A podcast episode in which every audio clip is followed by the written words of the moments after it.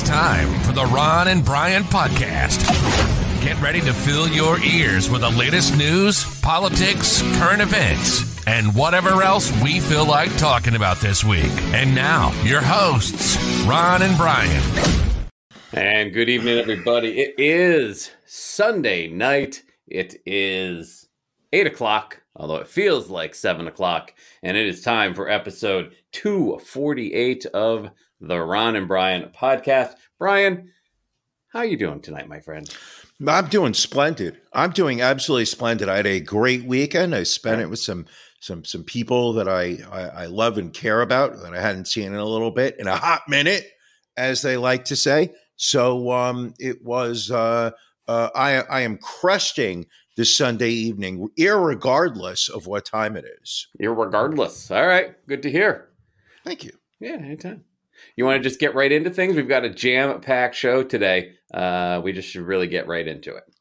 We're going to run out of things. We're going to run out of time. Um, but the one thing that is, is most important is that I find out what are you drinking? Drink of the week. Na!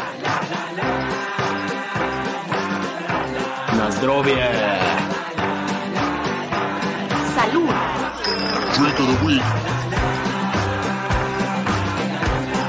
Cruncher. Prost. Drink of the week. Drink of the week. Drink of the week. Drink of the week. Brian, uh, you first, my friend. What uh, what are you drinking today?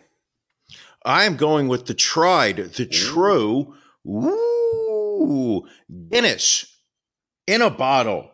Let me see how this is. I haven't had Guinness in a bottle Really? for a while. Everybody know, I, you know, it to me, Guinness has always been a, um, uh, it's a, it's a pub beer. Right. You get it, you you get it uh, dr- uh, poured out of a keg. You get that drafts, uh, you know, uh, uh, flavor. Um, but I've poured this glass. That's right. It's a beer, people. This is not coffee. This isn't soda. This is Guinness, which beer? is a like beer. It's a dry Irish stout. Although to the initiated, it may look dark and heavy, it actually tastes deliciously light and smooth, swirling with notes of roast barley, caramel, coffee, and chocolate. The net result is a flavorful stout that's as approachable as a lager, which has long been one of the world's great pub beers. Coming in at 4.2 ABV, this, ladies and gentlemen, is Guinness Draft. I, I've always been a fan of it, obviously on tap, but I find the cans and the bottles aren't too bad either. Oh, this isn't bad. Yeah, exactly. I think that little uh, nitrous uh, cartridge they put in there uh, to give it that uh, whatever the gas infusion is Yeah, tends to work well. it's much better than the um, than the lactose that you like to put into your beers. You're not a fan of lactose. I'm not quite No, sure why. I'm not Not quite sure why you persecute me over it, but hey, this this is you. This is who you've decided to be, and that's that's just how it is. Ron, Yes. What are you drinking? Uh, I went for a twofer this week, Brian. I hope you don't mind me indulging myself. Uh, you know, you uh, you all came down for my birthday weekend, and I received some uh, some gifts uh, that were uh, alcohol of nature. One from our good friends the Jardies, from Levante Brewing Company out of Westchester. They're cloudy and cumbersome IPA. Uh, it's a New England style IPA. It clocks in at a 5.9%. It's actually one of my go to IPAs if I'm out and I'm feeling like an IPA um, and it's on tap. I'm going to drink that cloudy and cum- uh, cumbersome. Oh, that looks cloudy. Mm. That looks cloudy. I um one That's time when. I was in one time I was in Mexico and I drank the water, and uh, what I was expelling kind of had a similar uh, um, transparency. You had a uh, you had a cloudy and cumbersome, Brian. What were your thoughts? No, more importantly, you answer, Ron. Oh, what I do you think it. of this Uh, not too hoppy, not too bitter. It's Mhm. nice and smooth, good body, good flavor. Uh, again, one one that I'm going to drink when I'm drinking more than one. I will say this: it was one of the few IPAs where I sat there and I said to myself, I would drink a second one of these. There you go. That's that's saying something coming from you. Absolutely. And then you were nice enough, sir, you and your lady, uh, to get me a bottle of Espolon Cristalino, uh, 100% agave tequila from Mexico. So I and also keep in mind that is the opposite of your um, cloudy IPA. That thing is almost completely see through. I mean, it is like I mean, I've got my big ass uh, ice cube in there because I do like it on ice. Uh, so this is my very first try. I just cracked the, the the bottle open this evening. And let's see, does he like? Oh, that's good.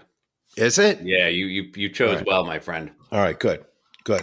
You know, I uh, my new thing is I've gotten a little older in life is um, let the experts do the work for you. Sure. Um, you know, I walked into a liquor store where I have received some good advice in the past on um, some whiskeys, on some uh, bottles of wine, whatnot. So I walked in there. I described the situation.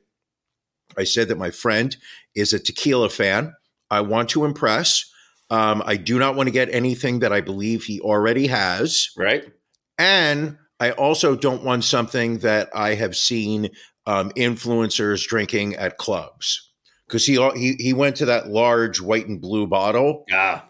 and I just was like, no, no, no. I was like, my friend's not 22, female, um, who's uh, uh, what do you call it? Um, got an OnlyFans. I said, this is this has to be about the flavor of this. Mhm. Um, so you're enjoying. Yeah, I mean it is uh, not bitter. Uh, doesn't sting, but gives you that nice that nice warmth uh, you want from a, a nice sipping Mm. tequila. So I will uh, I will be enjoying this bottle. Thank you. Excellent. I'm glad to hear that. That makes All me right. happy. And Uh, also, um, yeah. Ron, what are you wearing? what am I wearing? Well, you were also nice enough to buy me a "The Champ Is Here" T-shirt, which I'm uh, wearing this evening. Um, Yes. And as we discussed, you know, you bought it in, with the thoughts that maybe I would still have uh, the title belt. But even though I don't have the belt, I think being a champion is a state of mind, not just a title. Exactly. You're the champ of your home. Yes, Um, you will be champ again. I mean, I'm the champ of this box on the left of your screen. Of course. Um, you uh, you still pull uh, most of the punches. Um, you know, I think you. Uh, I think it's going to be. I think one of the things that people on the podcast have seen um, so far during my reign is that um, you know I'm a I'm a little looser. You know, than uh, your approach to the uh, championship. Um, I'm a little bit more um, allowing of others. Right. Um, uh, I very much want to create a space where where people are seen, uh, you know, feel like they're being heard. Um, I don't want to necessarily say a safe space, but uh, you know, uh, not to it. one where a close to it, but Yeah. not one where an autocrat is making um, uh, dictatorial rules that all must follow. right. So, um, so I just want you to know, you're still champ in my mind. All right. Well, thank you. Uh, let's get it moving on. It's time for beef of the week.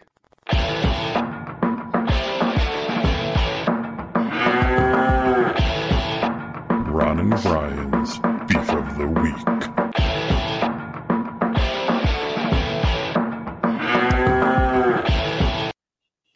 Brian, what's bothering you this week? Okay. Um, one of the stories that has been going on uh, pretty much over the past, I would say, three days has been the Silicon Valley Bank. Uh, that is, um, I believe it was the, it had been ranked the 16th largest bank in the country um, within the past three days, experiencing a run on deposit withdrawals. Um, uh, uh, being borderline insolvent, and federal regulators on Friday shut it down. Um, basically, uh, uh, not allowing it to um, uh, uh, be in business anymore, acting as a financial institution.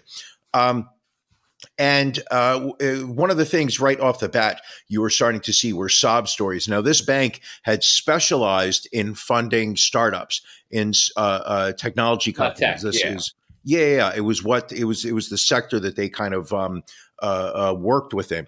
And one of the things you automatically started seeing were these um, uh, small uh, uh, company owners being like, "Huh, "I had four million dollars in my bank account, and and oh, the federal government's telling me I'm only going to get two hundred fifty thousand. I'm not going to be able to pay my bills that way. Oh, I only have twenty five million. Oh."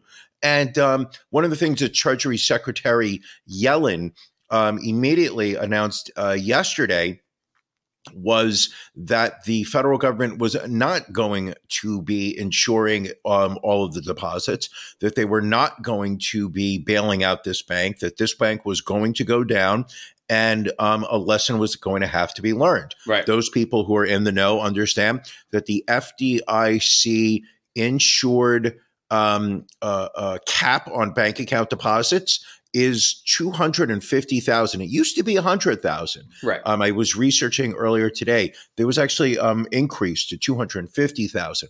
Um, and uh, I was very disappointed earlier today when it was announced by the um, Treasury Secretary um, and her department that indeed the federal government is going to be insuring the uh, deposits of all uh, uh, account holders with the bank that the federal government was going to make good on all 250 billion dollars that the bank had in um, uh, deposits, regardless, irregardless, excuse me, of how many. Um, of how many uh, uh, uh funds were actually active in the bank. Um, I think we've gone on uh, months. I think if you go back to uh, when we did our uh, you know, fourth anniversary show in 1998 when I did my whole hour on fractional banking. Yes. How um, still a it was just one of, still one of our was, most downloaded episodes. It was an epic rant about how um, uh, it, it, should be true. It's morally uh, uh, corrupt for banks to be able to create money by, um, in in some instances, uh, lending out at an eight to one ratio money that they had um, uh, uh, in deposits within the bank, um, literally creating money um, as if they were printing it themselves. It's but let's not talk about that. No. Um, so I actually was out there and be like, well, here's a bank that um, made a big uh, uh, bet on uh, low interest rates that uh, they had uh, lost, I believe it was um, uh, $20 billion that they had been, um, uh, I could be, I think that's a, a, big number. I'm not really sure I'm, I'm, I'm right on that one.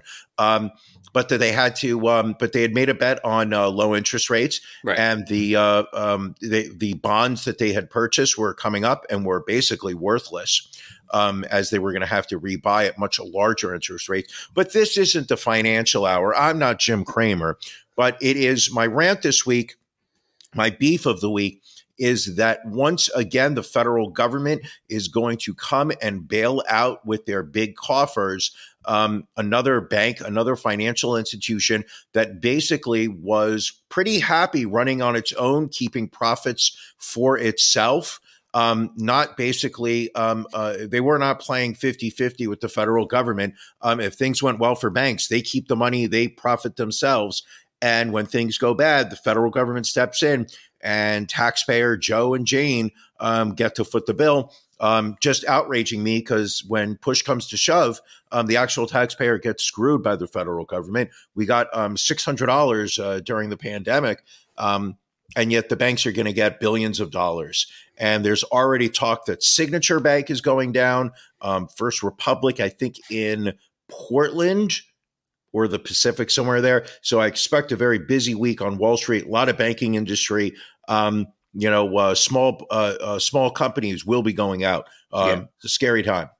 Uh, we had asked Matt, our producer, to shift uh, the considerable funds in the podcast account yeah. into a, an account in the Cayman Islands. Um, he unfortunately was a little coked up at the time, uh, moved it to the Canary Islands. Uh, we are now ah. uncertain as to if we will see that money again either. But yeah, I mean, it's it's it's Joe Public, it's Joe Q Public, sure, that ends up paying the price at the end of the day.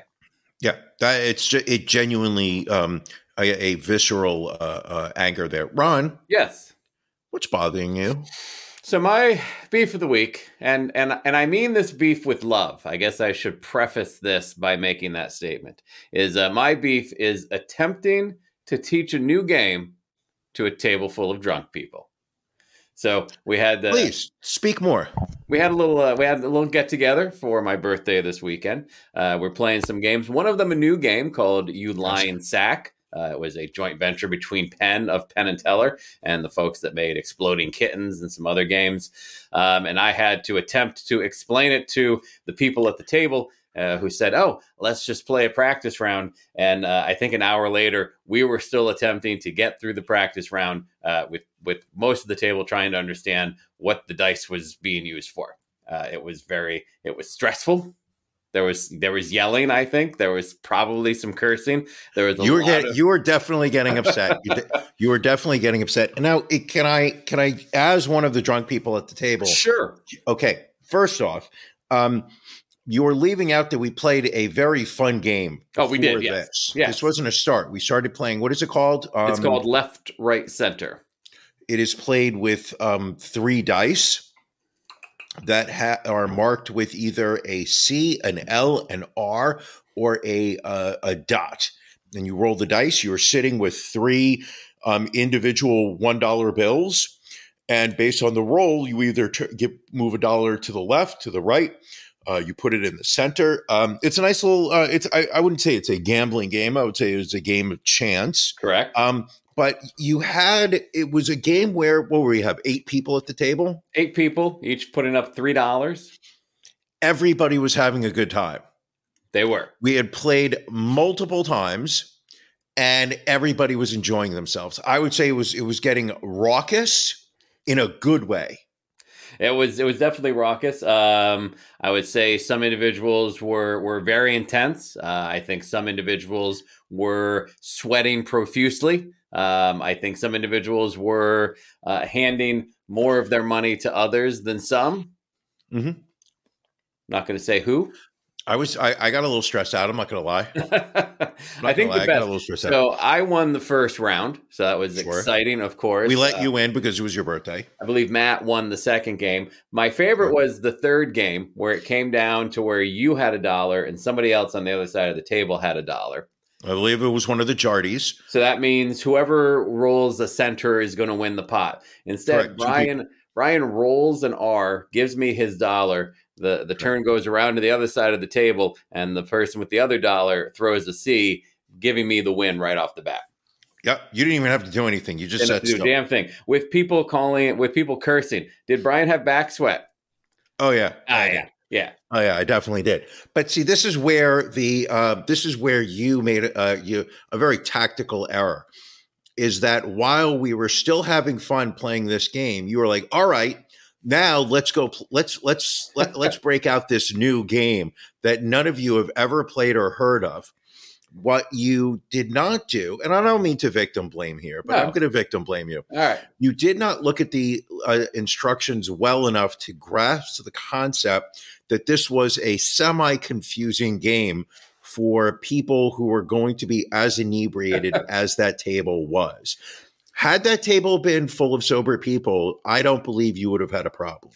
I mean, However, you're taking I, I people could who are read the room better. I could have Sure, sure. This give you did much. not do. You basically said, like, hey, this is my birthday weekend. I just bought this game and I want us to play this game. And we respected that until you started to take out the game and you started showing us how it's played in the rules.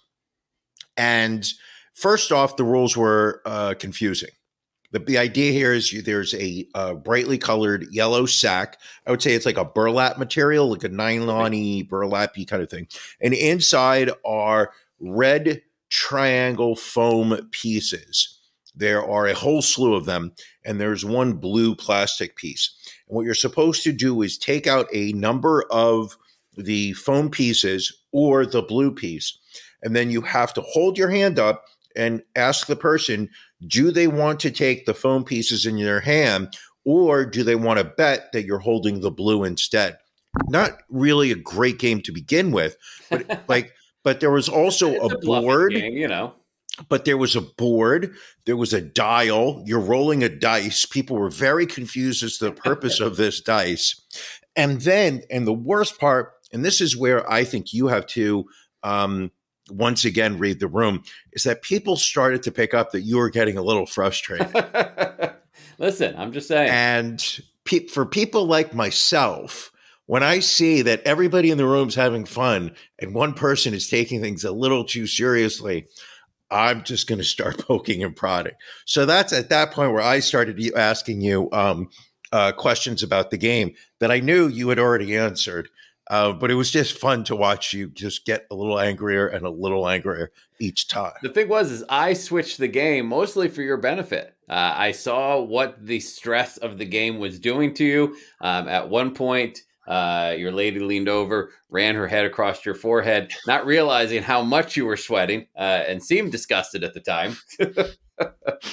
uh, the the the people. I, although I will say, uh, my wife and uh, one of the members of the Jardies uh, were saying that they were going to take me out back and kill me if I won again. So it was uh, it was it was it was tense. It was just very very tense. But it, but I would say also a very good time. Also a very good time, without a doubt. Yes. without a doubt. Also, let's let's acknowledge Ali here for a moment. I am a tremendous friend. Yeah, I mean, she she she sees it, she calls it as it is. Yes. Um, congratulations going out to uh, Lauren Boebert, representative from Sure. Colorado. Uh, last week at CPAC, she called to cut funding to schools that taught students comprehensive sex education. And now this week, at a Moms for America event, uh, she announced that her son Tyler is going to be making her a 36 year old grandmother come April. Now, this is the same woman who is voting against sex education in schools. Right. Like it is, um, once again, these people genuinely do believe that anytime God grants a life onto this planet, it is a beautiful thing as long as the baby stays in utero. We've spoken about this before.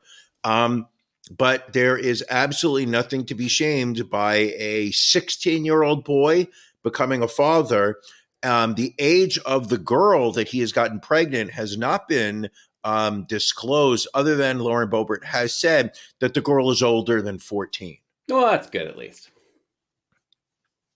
Um, this is not good. well, I mean, older than 14. I mean, it's you have to try and find a little bit of uh of decency where you can.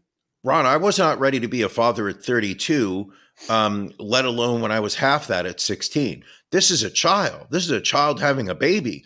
Um, and his mother, who's a fucking just a, a human sponge for a brain, um, is going to be a grandmother at what is she, 32? Uh 36.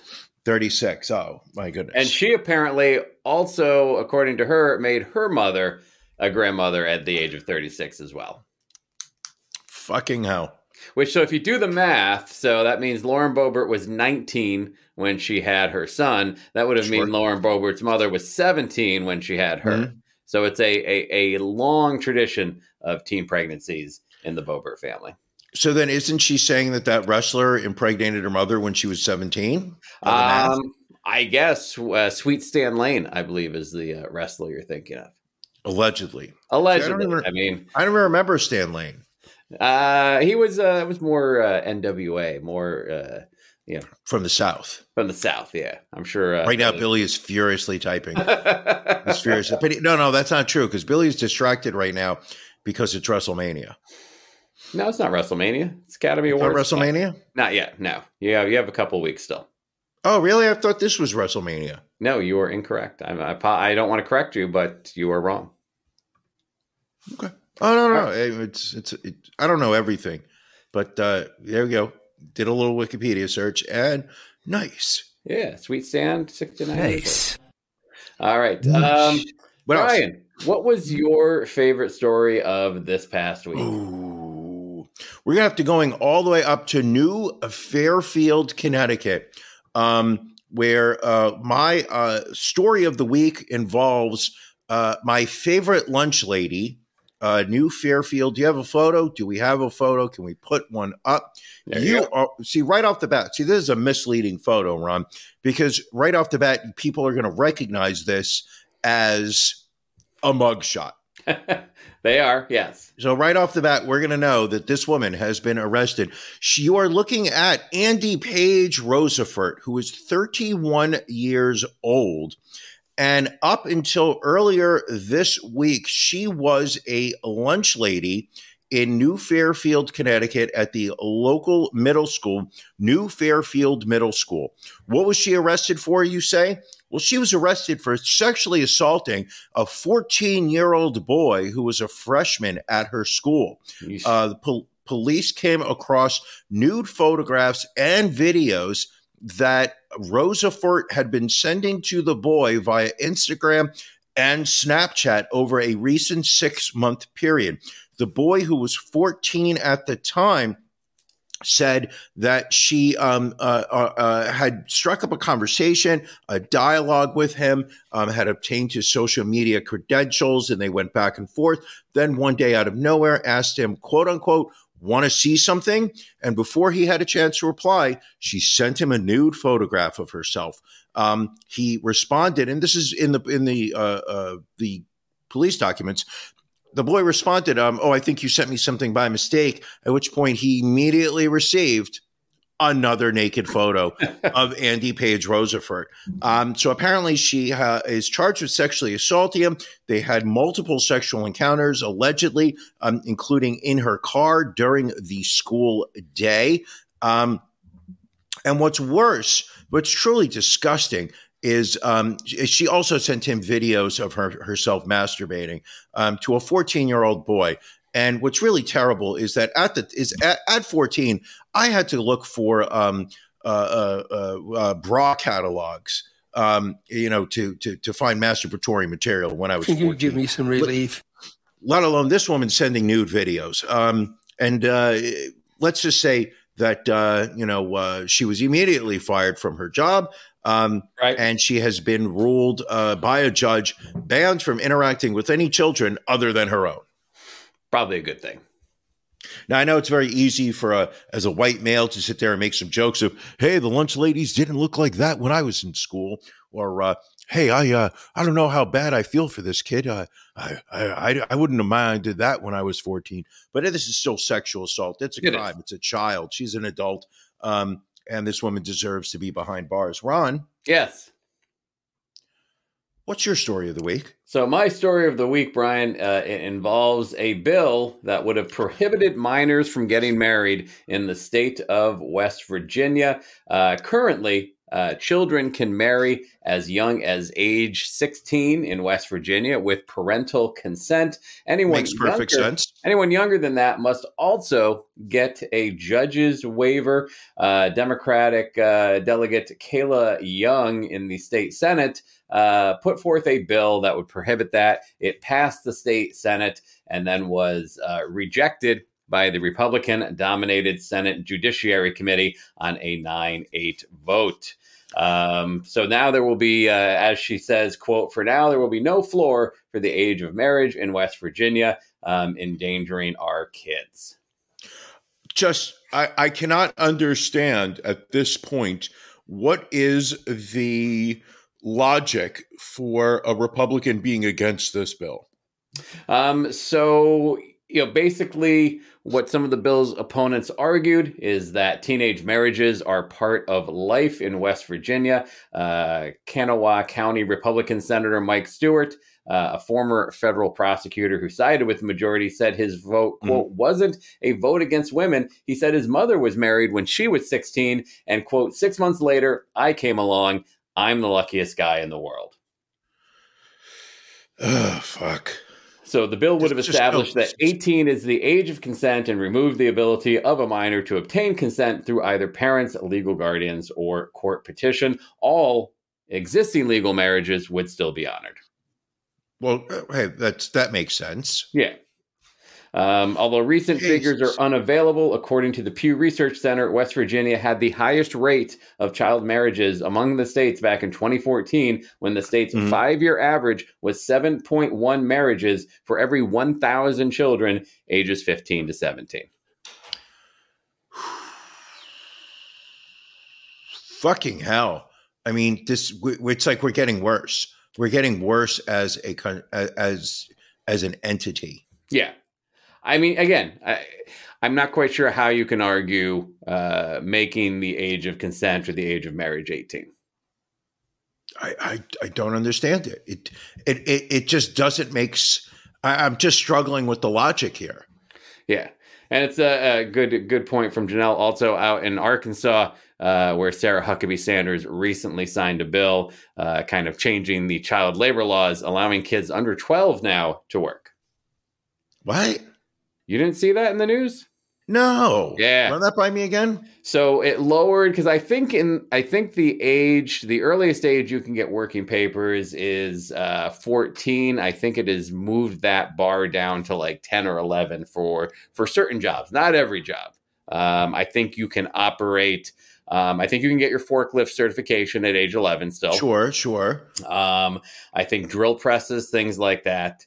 Uh, but you cannot uh, work the door at a drag show. I believe that's where they draw the line in Arkansas. Oh my goodness! But they're going after drags, but they can say that it's that a ten year old child should go off to work. I mean, why not? Listen, uh, in Arkansas, you know, if anybody works, you know, because it's such a it's such a uh, taking needy state, we need to collect more taxes from everybody there. Fuck. Um, It's just so. Di- it's I don't know. It's it boggles my mind. It just boggles the mind. uh, everyone this past week talking about the story of the group of Americans uh, who were kidnapped at gunpoint uh, during a terrifying shootout uh, between cartel members on the Mexican Mhm. border. Uh, two of them uh, found dead, two returned. Um, the story has gone all over the board. The the initial Yes. story uh, was that um, uh, a person by the name of Latavia McGee was due for surgery on that Friday, and she Mhm. was with her friends uh, Shaeed Woodard and Zindell Brown, who were killed, and also uh, Eric James McGee. Uh, going for a tummy tuck, apparently, driving from South Carolina uh, to Mexico for a tummy tuck, uh, and then getting kidnapped, and two of them killed by the cartel. Uh, ever since then, uh, social media has been throwing out a lot of interesting information. Brian, I know you have been following this story extensively. I may is- have. What is the current theory on what's going on with these uh, these four individuals? Okay, uh, uh, if we're talking about the, the the government, the U.S. government, they um, apparently they are sticking to the story that these um, uh, individual citizens have put forth that they were going down there for medical treatment. Um, if you listen to what is is being spoken about on Black TikTok, now you know it's one of the TikToks that I I always want to be um, in touch with Right. on um, on social media. Black TikTok is saying that these four were down there to buy drugs, and this is a drug deal gone wrong. Um, a- apparently, the um, the medical office that they were going to um, does not do surgical procedures on Fridays. So the idea that these whip that this woman and her three male friends were going down to this border town for a uh, tummy tuck. Um, allegedly um, does not jive with the pra- with the ongoing practices of the medical office, as well as the fact that the medical office allegedly has said that this woman had no um, appointment whatsoever, and when she reached out to the um, doctor's office, they didn't know who she was. So, um, and then also, and this is just a little something I'm just going to throw on there. I don't believe it's relevant, but apparently the three males all have extensive drug arrests in their background. Well, that, that's a Um, typical I don't think it's uh, media hunt down right there. A typical media hunt down, meaning Like they, what? they like whenever something happens to uh, blacks in this country, they typically automatically go for their uh, their arrest records. oh, okay. Well, then I guess I just fell right into that trap, and now I feel bad. um, what, Shame was, on me. Shame on me. what was surprising was the uh, the cartel uh, turning over five of their members to police and saying, "We're sorry, uh, big mistake on our part." Listen, there is, you know, I've seen, I've seen a lot of uh, commentary that you know there is an unspoken, undocumented agreement between the cartels and the federales, as you would, down in Mexico, which is do not go after Americans and do not, um, uh, uh, do not part, you know, don't go after any tourist attractions. Right. Let the American tourists come down. Let them um, go to Acapulco, go to Cancun. Um, do not disrupt their um, the time that they had there um, because um, the dollars there that they're pumping into the economy are uh, are significant, as well as it is bad for business for all involved for the um, American federal government to come down there and start asking questions. That it's nobody has anything to gain by the FBI coming down to Mexico to start asking about people's business. So um, uh, it was quickly seen that the uh, whoever was involved in this had fucked up rather largely, um, which is why they had turned over those five cartel members so quickly in hopes that this story dies down.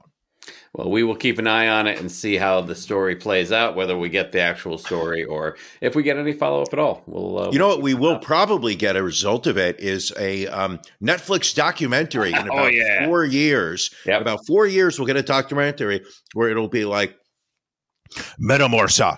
What really happened? yes, we'll keep an eye. Eight episodes. We'll DVR that. sure. um, Which last- leads me to my next question, Ron. Yes.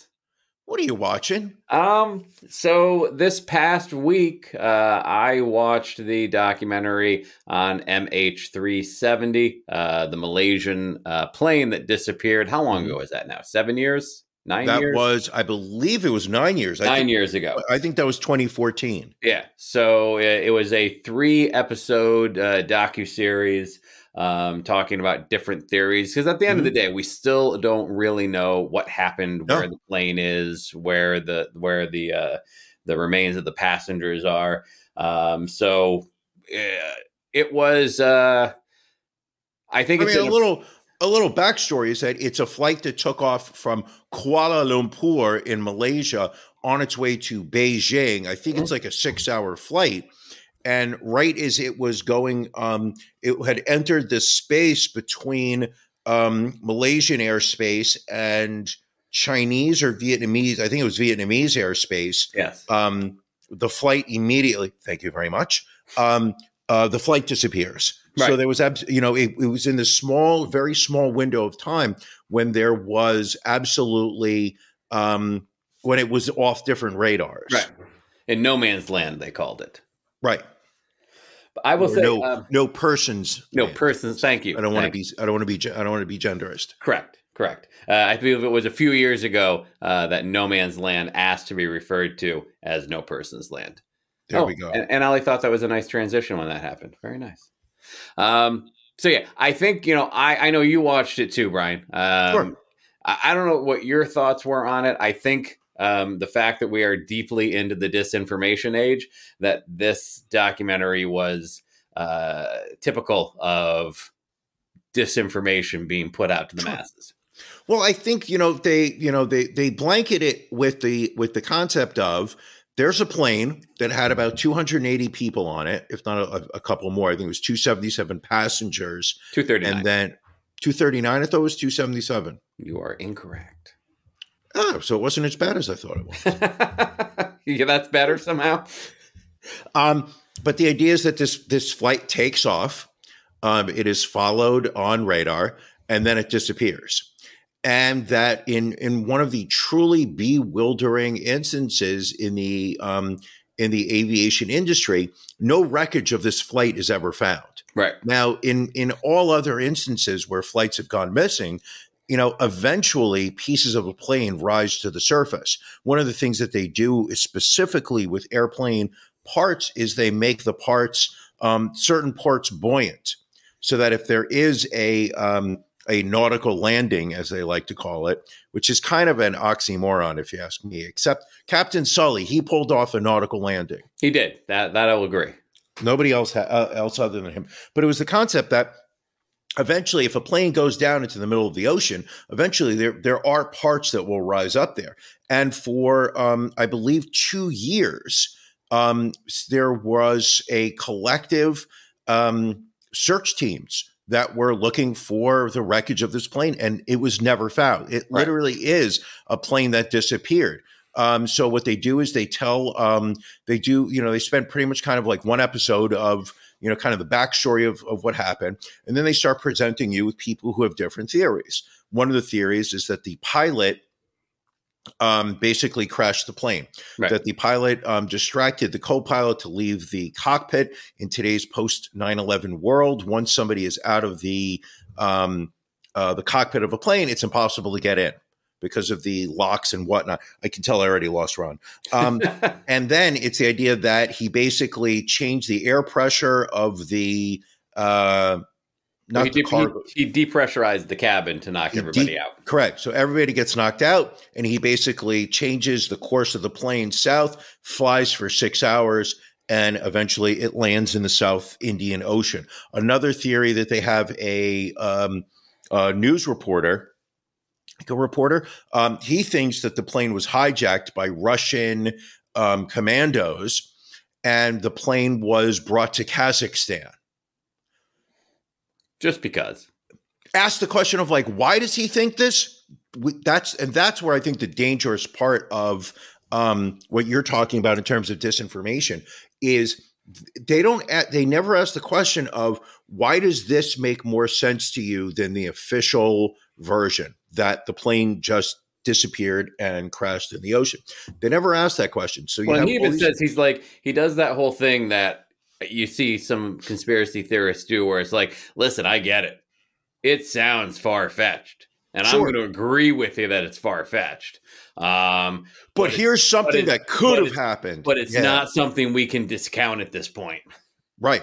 Which to me is just dangerous. Yeah, because I mean, you can also make the argument with the same, based on that same logic that he's putting forth, we can make it that suddenly somehow um, uh, uh, aliens came in and swooped up the airplane, far fetched, and it's but you can't discount that it could have. can't can't rule it out. Um, and then they speak to a French reporter who um, her theory is that the American military blew up the airplane in um, while it was in this um, dead zone for radar purposes because it was um, it had two tons of technology that the Chinese government was stealing from the Americans. Yeah, that they would just put on a uh, uh, a commercial flight because that Yeah. was the easiest way to to get it back to the country. Not really sure what's funny there. I mean, hundreds of people died on that plane. Um, funny. Yeah, I mean, at, at the end of the day, like the the first most probable theory they put out there is that the pilot, you know, took over the plane, flew it in a murder suicide mission. They don't really talk about the pilot at all. No. They don't really dive into his background and why would he why would he do something like this they don't Eh, address it But two episodes later, in the middle of the third episode, they're like, "Oh yeah," uh, and then it comes out that the flight simulator that they confiscated from the pilot's basement, uh, he flew almost the same exact flight in a, in training routes. hold on did you believe that Um, here's the problem. The problem is, is that it took so long for that information to come out. Two years before they Two years. released that information. Um, that you know, it's tough to say. Like, I will agree with the people that were like, you know, Malaysian Airlines wasn't upfront with information. The different Sure. governments and agencies investigating it, and that's unfortunately like you get that some of these agencies don't want to release information while there's an ongoing investigation sure but when you hold on to it for that long that's what eventually leads to this distrust and people wanting to come Sure. up with other theories and you know ridiculous i mean it's it, it, it- it's almost i mean it was almost libelous the way that they threw um accusations around at certain people but worded it worded it well enough where they're not going to end up getting sued. But it's like usually in a documentary you at least see if someone says oh uh, maybe the plane was hijacked. All right. There's 239 people on board. If this guy's saying the plane was hijacked tell us about anyone on the plane that you Sure. feel might have had a background or a possibility of hijacking Sure. this plane and he None of the that. literally none none of that none other than oh look there were three russian people on the plane so therefore it was the russians these guys were all commando no research on who these three guys were Right. um, for all we know they were uh, businessmen that were on their way to their that uh, uh, uh, died a tragic death um, i found the um, the argument of that the uh, um, that the malaysian government did was not more forthcoming with information um, call me ignorant or or call me gullible here but it doesn't sound like they had much information to talk about. right It was, I mean, this plane literally vanished as far as they could tell. There was one, there was, um, there was a small detail in uh, radar data that led them to believe that it had gone um, dramatically off course, had gone um, severely west. Um, you know, uh, uh, completely in the wrong direction. So that led people to believe that the captain had taken in the wrong direction. But um, that was all the information. I, it's not as if they were like, you know, we're sifting through the black box recordings and, and didn't want to say what it was. They they don't have information because they they don't have the plane to uh, to to put together. right Um, I just I, I felt that it was um, uh, it, had it not been a true story where two hundred and thirty some odd Two thirty nine. 239 people died. Um, this would be just an entertaining story. Like, what do you think happened to you? Right. Um, but p- real people died and real families lost family members, and that's a tragic thing. Um, and I just think it's very, um, uh, it, it's it's being handled in a very casual manner. Um, there are family members that are going to watch this show, being like, "Oh, maybe they maybe they've uncovered something that we don't know about yet." Um, and it's just going to rip open. Um, it's going to rip open some wounds and make those wounds a lot bigger. Um, speaking of rip, ripping wounds open and making them bigger, um, did you watch the uh, Jared documentary on Hulu?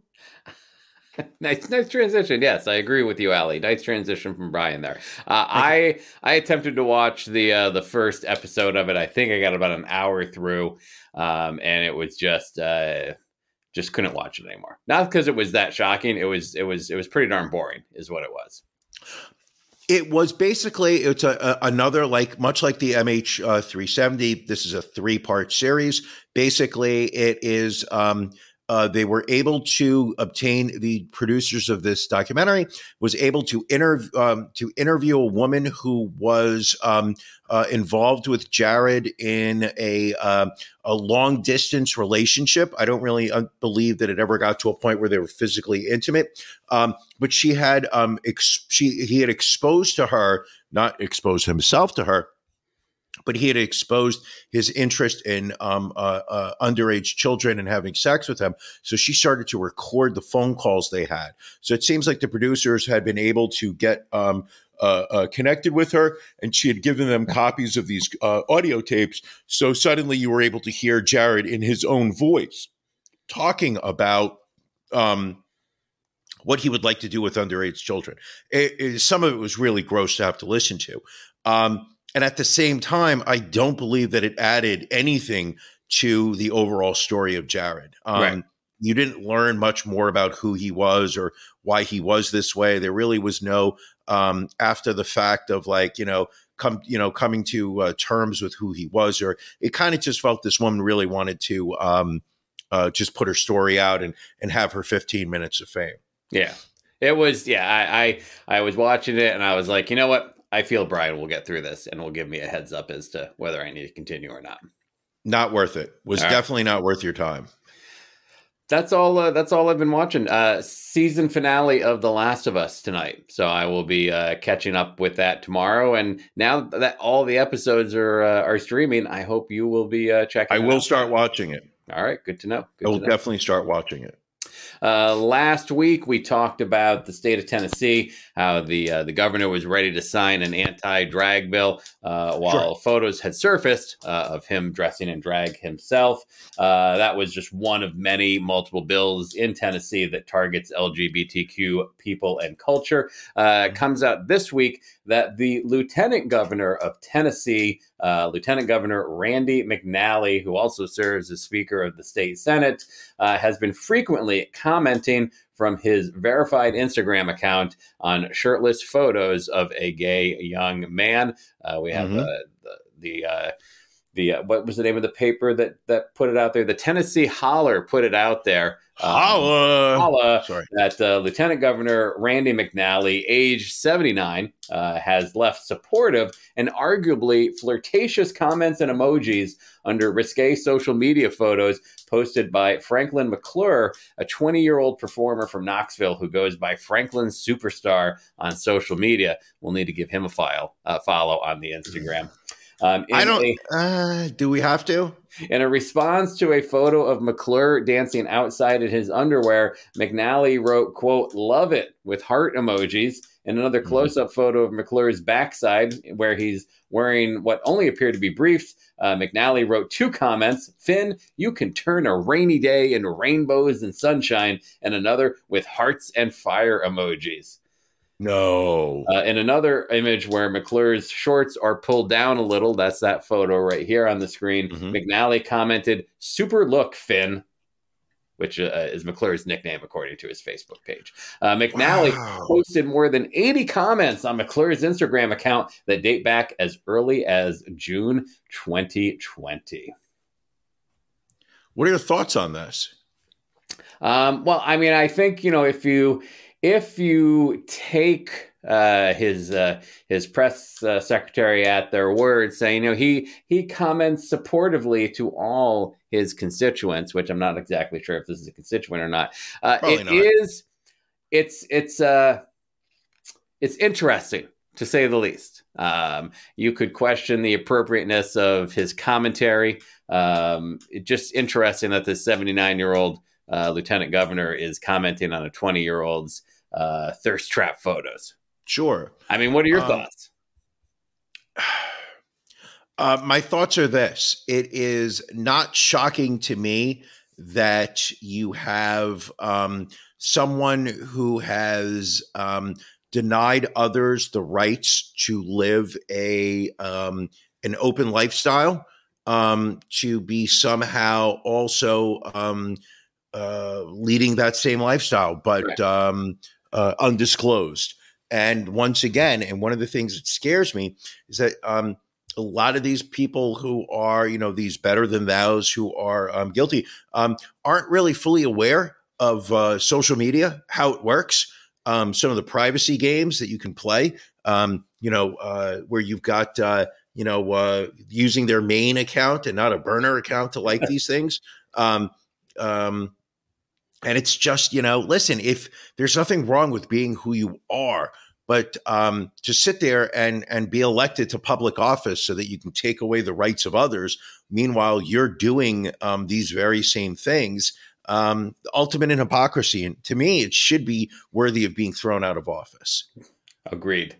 Um, one of the more disturbing stories of the week a uh, phony Hasidic dad who found social media acclaim for adopting nine boys has been charged with sexually abusing most of them while out on bond in an earlier child sex case. Uh, this uh, we got a photo here of this gentleman with uh, the children in question. Uh, this is Chaim Nassim Cohen, uh, age 38. He regularly blogged about his uh, quote unique family in Houston. Uh, he had about 200,000 followers on TikTok. Uh, he also claimed to be a Hasidic Jew from Brooklyn, despite being born Jeffrey Jeffrey Lujan Vagel uh, in Texas. Uh, he was busted last month after one of his sons went on a podcast to anonymous, anonymously report being raped and abused. Ugh. So the the terrified 17 year old boy uh, told the podcaster that he'd been sexually assaulted since he was 11, weeks after his adoption, and claimed many of his brothers were also abused. So fucking sad. Yeah, it is. Um, five of the other children have now also come forward, uh, with Cohen facing 12 charges. Uh, the six children, ages 9, 10, 14, 15, 16, and 17, have since been taken into care. Uh, while three others, this is this is interesting. Three the three other children appeared to support their dad in court. Now, do you think this is a case where he was actually molesting them all, or do you think this is something where he was, you know, taking away their Nintendo uh, Switch, and therefore this is how they're going to get back at him? It's tough to say. You know, prosecutors say that he kept the kids locked in a room for most of the day, only letting them out at 4 p.m. Uh, when he would sometimes force them to perform sex acts. Allegedly, uh, one of the alleged victims, now 16, said Cohen would pepper spray him if he refused to give in. Um, yeah, I mean, it, it is interesting that you have six claiming abuse and three Yeah. defending him. Um, I mean, the, the interesting question is, you know, I mean, from the religious standpoint, you know, it, being adopted into what would appear to be an Orthodox Jewish family, you Mhm. know, was that the was that the religion of the children before he adopted them, or did they have to convert?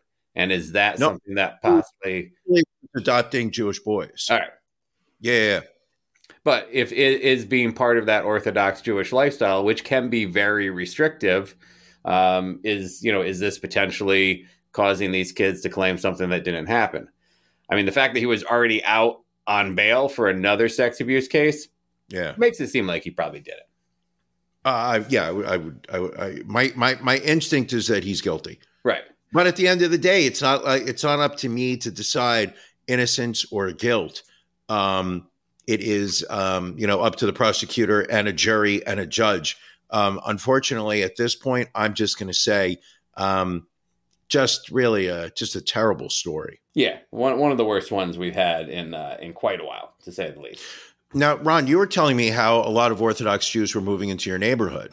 Uh, yeah, yes, we have a we have a new school that uh, that opened up here uh, recently. In fact, they were having their opening ceremony earlier today up the road. So that's such a wonderful thing. It is. Um, you know, I think Ron, the, today the, the diversity of my neighborhood Sure. is one of the I mean- things that keeps us here.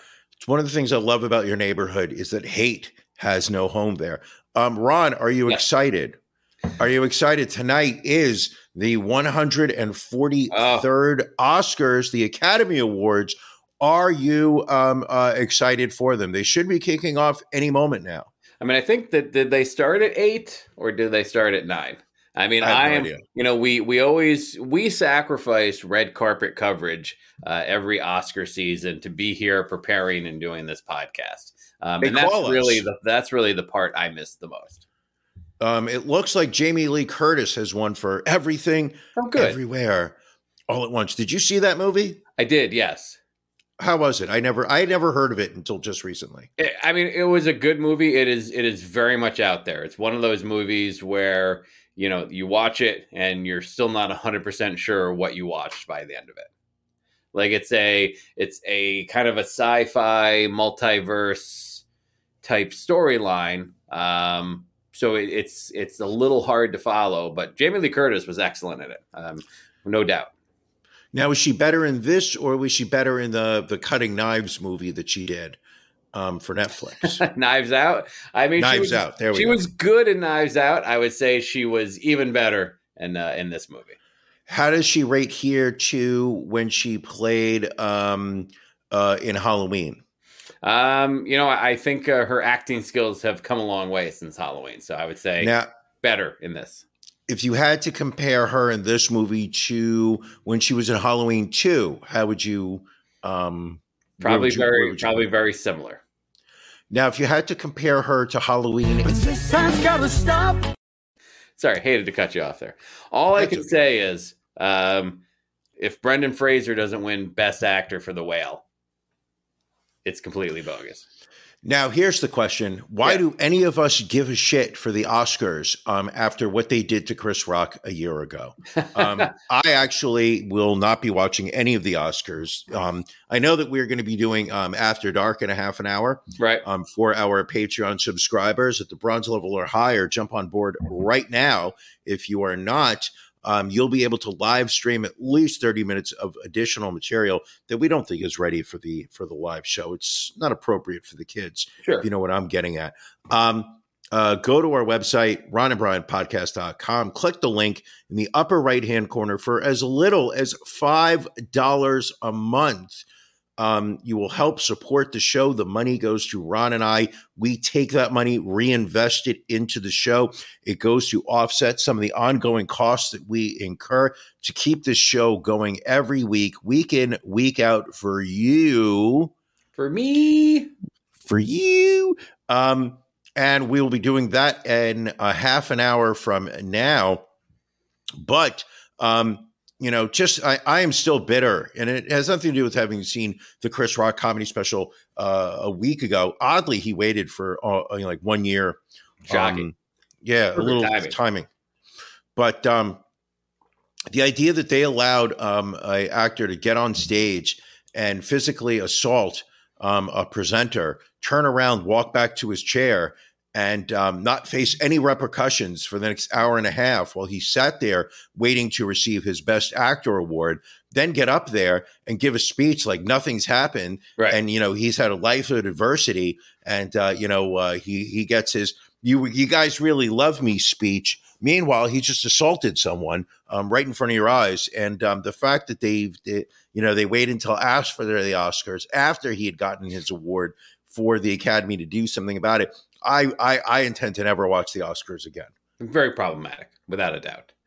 Uh, one thing we haven't talked about in a while, Brian, it's stonks.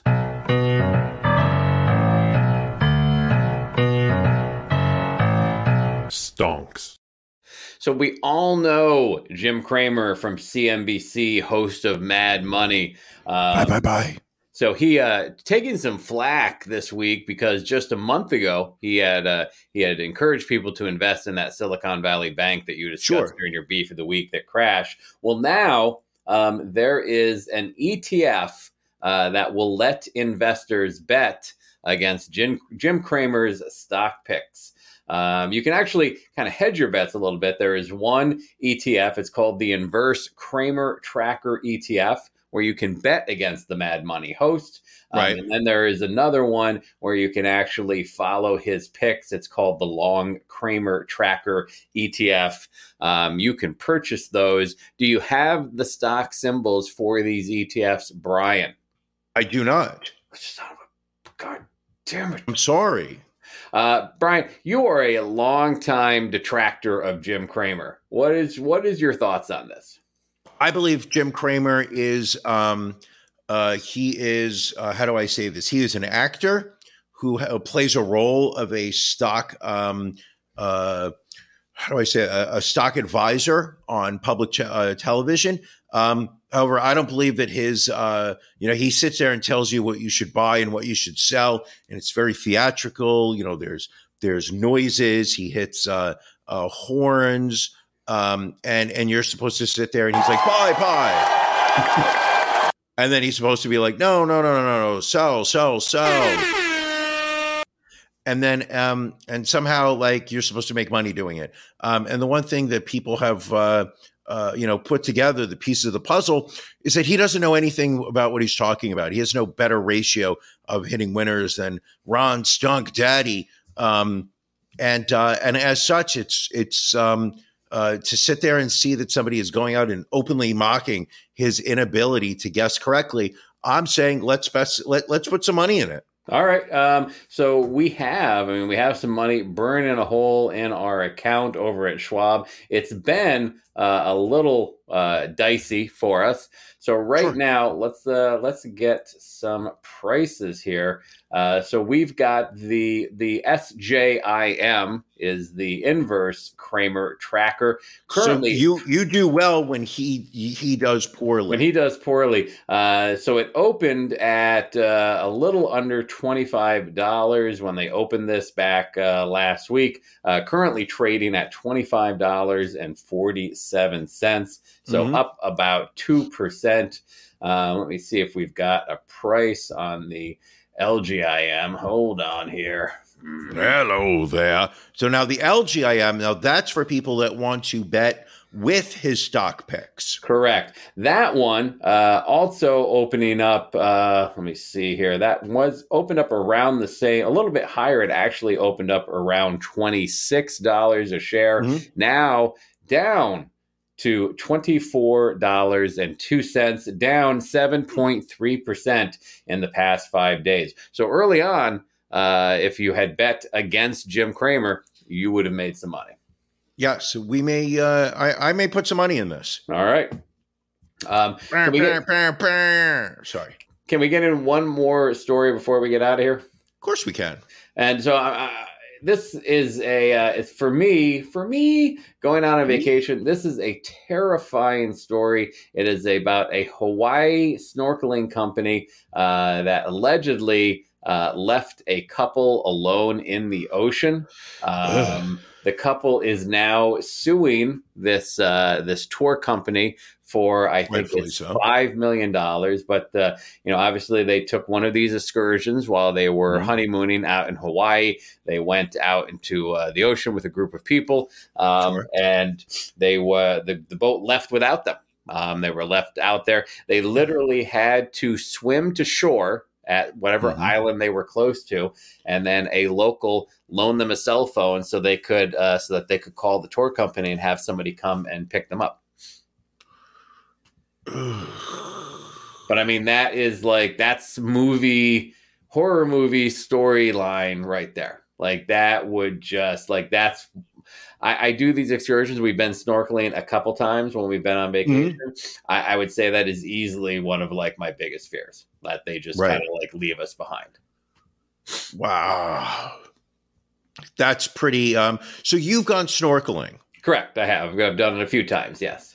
Can you walk me through how? Like, okay, my question. uh, This is going to sound incredibly ignorant. Sure. How do you not drown snorkeling? Because my understanding is it's a mouth thing that's Right. hooked to a little tube that's supposed Correct. to go that stays above water.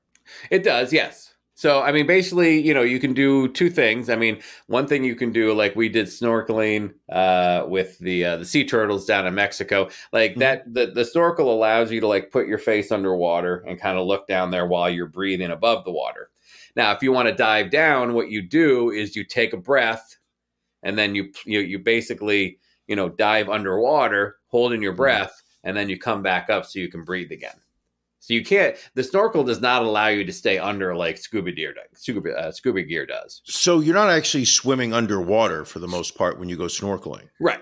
You can go for short periods, however long you can hold your breath, but it's mostly you know you can you can also swim along the top of the water and look down while you know being able to breathe with, through your uh, through your your breathing tube. Ugh, that's my. I have such a um a visceral fear of drowning, and I say visceral in the sense of it just feels like that's how I'm going to go out. Like you know, like I don't like I don't think I'm going to get hit by a car and die that way. okay. I don't feel like I'm going to, um, you know, uh, I don't know, uh, make something up.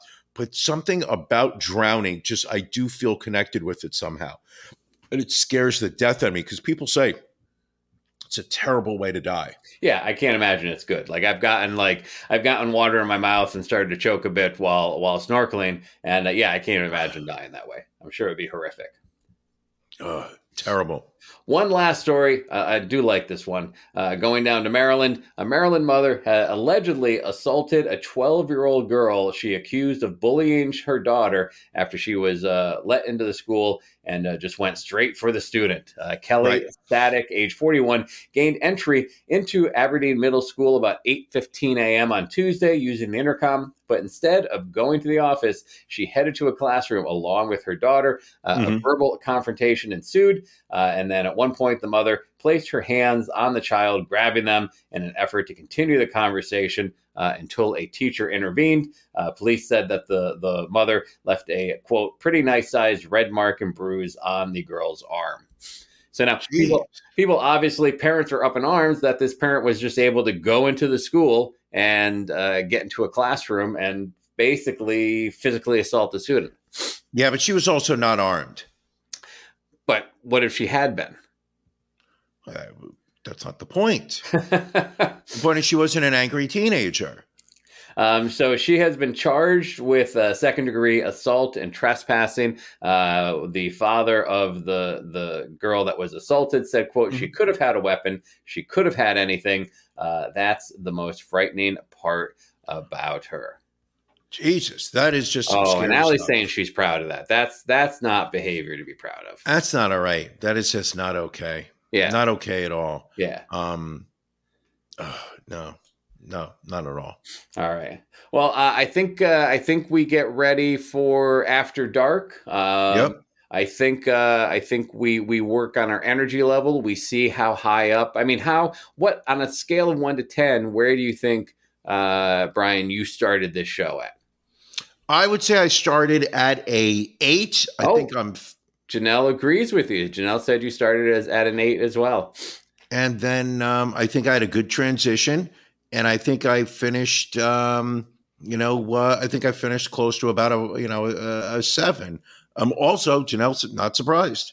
She also feels that. Yeah. Um, also, you know, on uh, on After Dark, I want to talk about the uh, the Ozzy Osbourne uh, police car that I purchased. Um, I think it's going to be a, a unique piece to have. Um, oh, Janelle's excited. She said, "Get ready for Sabbath sirens." It's like she knew. I mean, she commented that minutes ago. Uh, it's the tequila, without a doubt. I love it. Um, I love it. Anyway, this has been episode 248. Uh, we are just Yes. a couple weeks away from episode 250. Um, we're, we're trying to put some special things together for 250. It's going to be a good time. Here's the question, Yes. and I just had this thought. Um, do we do an extra long episode for episode 250? Oh, You're saying maybe skip after dark and just keep going? I'm saying maybe you know, yeah, push push the pajama party to the first Sunday in in uh, in April, and then we do like a two hour podcast. I'm good with that. All right, I think we I think we uh, we look to do that. Make it a, a mega special, mega special, Jerry. All right, well let's go get All ready. right. Let's go. I'm gonna I'm gonna I- get a little bit more. I have to go. Put. I, I'm going to go change my shirt and put a little tie on. Are You're gonna wipe off the back sweat too. Oh, Oddly, there's no back sweat right now. All right, good to know. Good to know. Well, uh, Patreon folks, uh, we will see you in 20 minutes. Everybody else, we will catch you next week. Thank you for joining us on the Ron and Brian podcast. We're live each week on YouTube, Facebook, and Twitch. You can find prior episodes, links to our social media, and everything else Ron and Brian at ronandbrianpodcast.com. See you again next week.